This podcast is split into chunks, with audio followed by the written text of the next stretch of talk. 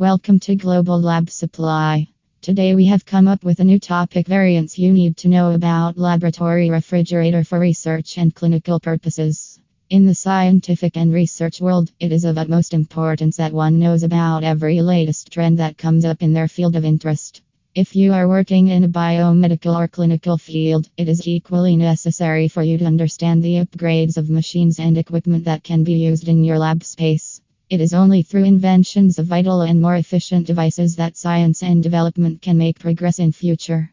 In this article, you will be introduced to one such vital invention laboratory refrigerator and you will be guided through the diverse variants of refrigerators available in the market that can be suitable for your field. Even though you may have heard of the term laboratory refrigerators, you can be sure of the fact that there are plenty of information that is still unknown to you. As already mentioned earlier, constant invention in research and development are ampersand key sectors can improve the existing knowledge of science. Therefore, it is imperative of you as a devoted employee or researcher to be actively interested in learning new inventions and technologies in order to make a comparison between the old and new technologies. Majorly, laboratory refrigerators can be of the following variants based on specific categories storage capacity.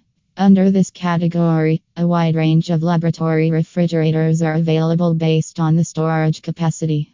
This category is a useful filter for those who want to select refrigerators depending on the load of work that is operated in their lab.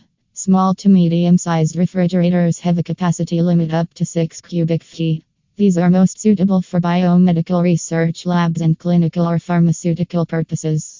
Large sized or high capacity refrigerators can have a storage capacity up to 24 cubic feet with variations such as 6 to 12 and 12 to 24 cubic feet. Application specific. The next category consists of laboratory refrigerators, which can be differentiated on the basis of various applications. For example, the refrigerators that is used in a clinical organization will be different than the one used in a pharmaceutical company.